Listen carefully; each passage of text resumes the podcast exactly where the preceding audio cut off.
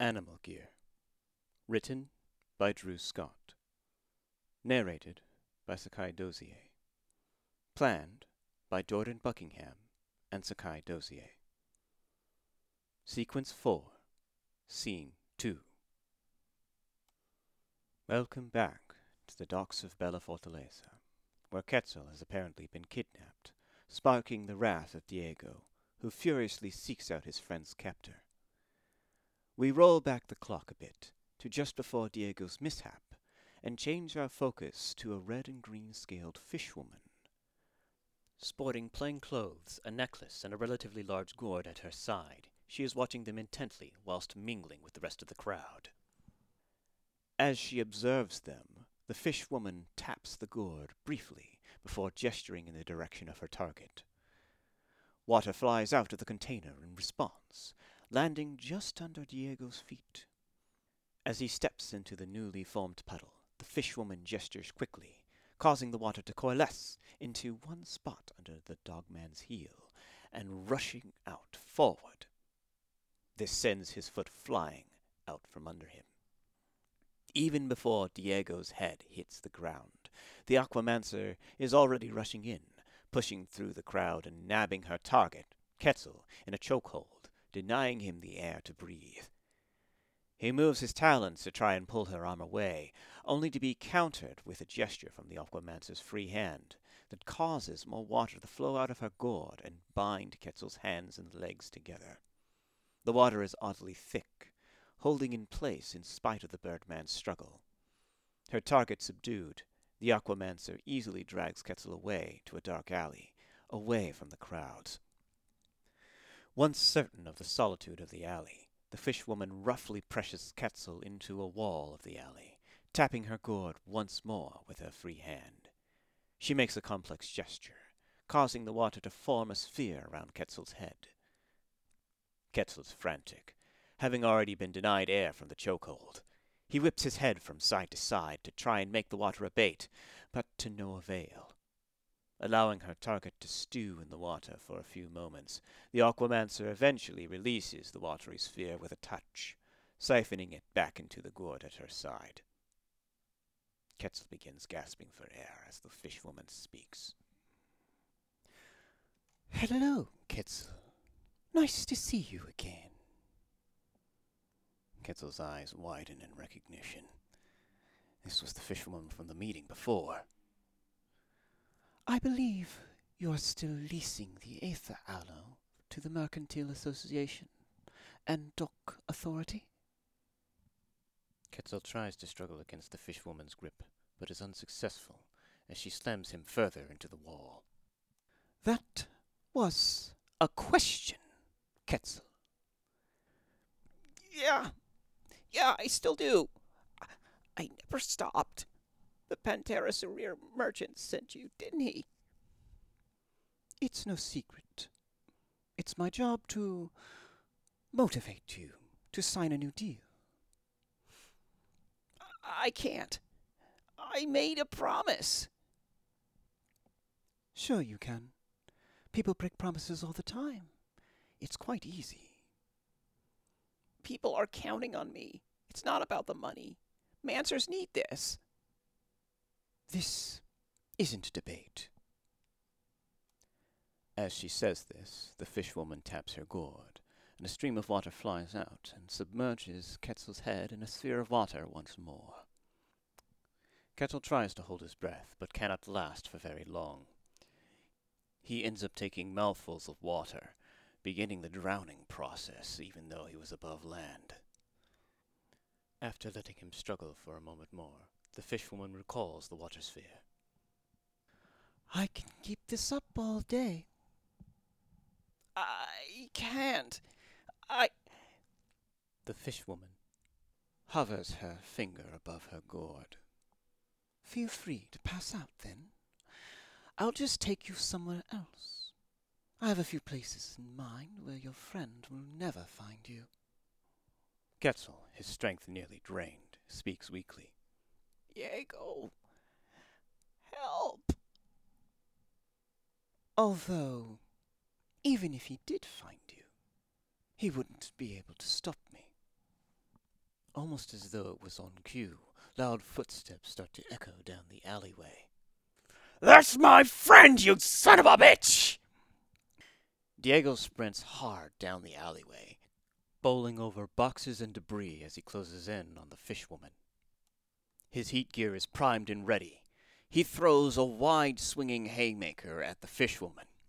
The fishwoman, caught slightly off guard by the attack, dodges easily, but drops Quetzal in the process. Quetzal slumps to the ground against the wall. Having backed a few yards away from her quarry, the fishwoman pauses momentarily, observing the new combatant with interest as he kneels down to check on Quetzal. You okay, kid? I'm not sure. Everything is spinning. Diego turns to the fishwoman with anger in his eyes. What did you do to him? Just a mild poison. Something to make him less fussy.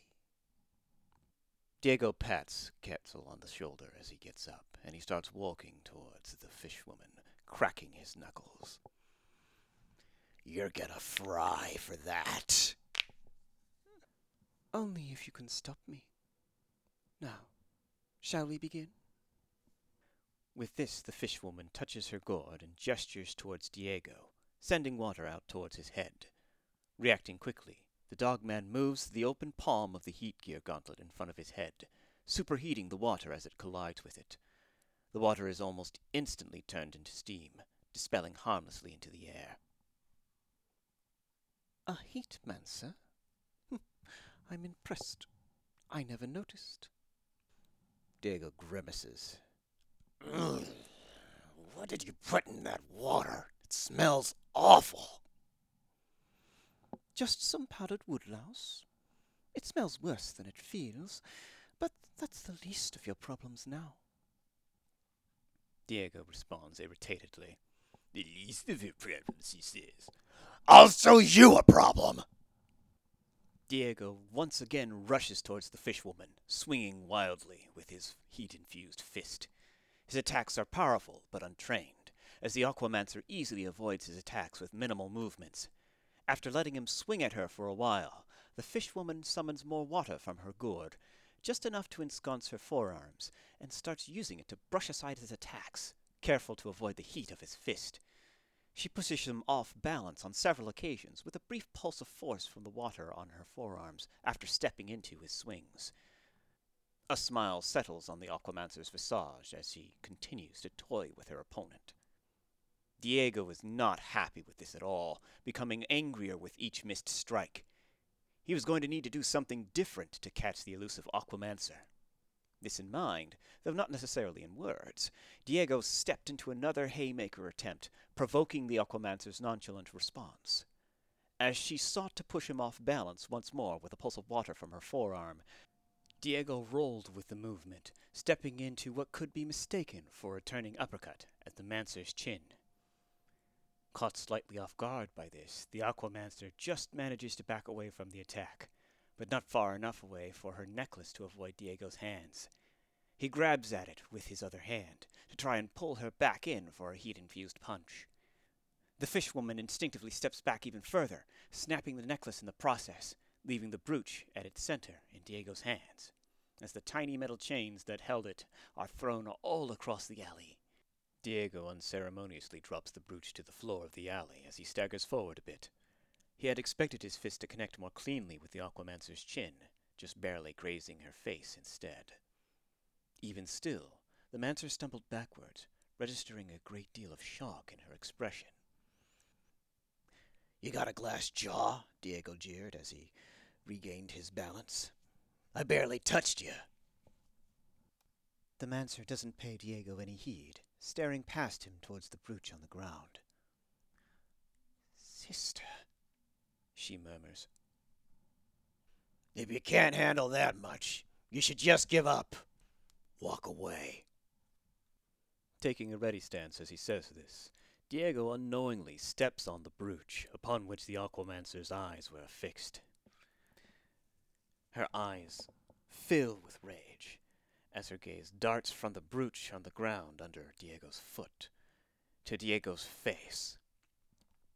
She's gritting her teeth. You! You! Diego had but a moment to register the fatal change in the Mancer's demeanor, as she rushed him with a speed she had not displayed before, closing the distance in one moment and raining physical punishment in the next. It came in the form of repeated rapid punches to the face, stomach, and chest, snaking past the Doberman's attempts to block or deflect them. Her speech devolved into angered roars and exhalations as she intensified the pummeling, bringing her water out to form extra watery tendrils to further strike her target. Although he remained upright under the onslaught, Diego is unable to stand his ground. He staggers back from the mancer. The fishwoman, however, does not relent, matching his backstep with her own. She binds his arms behind his back with her water tendrils and grasps his neck with one hand while drawing him close. You will die! With this pronouncement, the fishwoman headbutts Diego in the face before snaring his leg with her own and toppling him to the ground. The Doberman's back slams hard into the cobblestone ground of the alley, causing him to grunt in pain. He tries to stand, but the Aquamancer won't let him, kicking him hard in the face. Beaten and bruised, Diego is still defiant as he falls back to the ground. He has a punch drunk expression. That. Is that all you got? The Aquamancer says nothing as she walks over to Diego's head with the intent to stomp it in. Luckily, throughout all this, Quetzal was regaining his bearings and had just gained enough to reach his feet. He stumbles between her and his friend. I give up. I'll sign the deal. Pantera Sorir can take it. Diego frowns from his position on the ground. Damn it. Kid. Oh. He struggles to move, is unfortunately unable to stand. The Aquamancer hesitates. The bloodlust is still there in her eyes, but her fists waver as she looks from Diego to Quetzal. She resists the urge to hit Quetzal, gritting her teeth. Her breathing slows, and the fury leaves her eyes. it is a deal then, Quetzal. Your life is spared. This said, she does not move. She looks to the ground nearby and sees the fragments of her necklace strewn about, and the brooch, which had been smashed under Diego's feet. She goes to pick it up. All right. Quetzal says as he watches her go about her business. Now, now just leave us alone. The Aquamancer, however, does not. Step aside. What? Our business is done. I'll bring a contract at a later date. But now I have business with that one there. She points at Diego. Uh, No, no, you don't. He was protecting me. He destroyed my necklace. That belonged to my sister. It is all I have of her. And she. It is all I have left of her. I am going to beat him within an inch of his life, break every bone in his body, and then I will drown him. Quetzal is not having any of this. He stretches his arms out wide. He wobbles as he does so, but his resolve is set. I won't let you. Diego responds weakly. Damn it, kid. Don't be an idiot. The Aquamancer takes a fighting stance and taps her gourd, allowing more water to fly out of it. Forms a ball of water that she levitates in one hand. You can't stop me. Neither of you can. Quetzal looks desperate. He glances at Diego, then back at the Aquamancer. The Aquamancer looks expectantly at Quetzal. It's obvious that she's prepared to strike as soon as he gives her reason to. Quetzal swallows. I'll repair your necklace. The Aquamancer stops. Really? How? Uh, I can use the heat gear to repair it. The what? Quetzal, realizing he nearly gave away his secret invention, backpedals. Uh, I, I mean, um, I, I have heating gear at my workshop at home. The necklace is dented, but I can reforge it at a relatively low temperature, reform it into the style that you needed it to be. I, I saw you with it before. I didn't recognize it, but now I know. That's that's a traditional pendant from the Piranha tribes, I think. Something like that. I think I can remake that. The Aquamancer pauses and thinks on it for a moment. This had better not be a trick. I, I swear I can do it. Just give me time. It will take a few days to restore it. If you're lying. I, I'm not. Quetzal has a determined look. More than usual. He's found his courage. All right. The Aquamancer allows the water orb to recede back into her gourd. With the brooch in hand, she gives it to Quetzal. Two days. Am I right? I'll meet you at the cafe, and I'll bring your new contract with Pantera Sorir.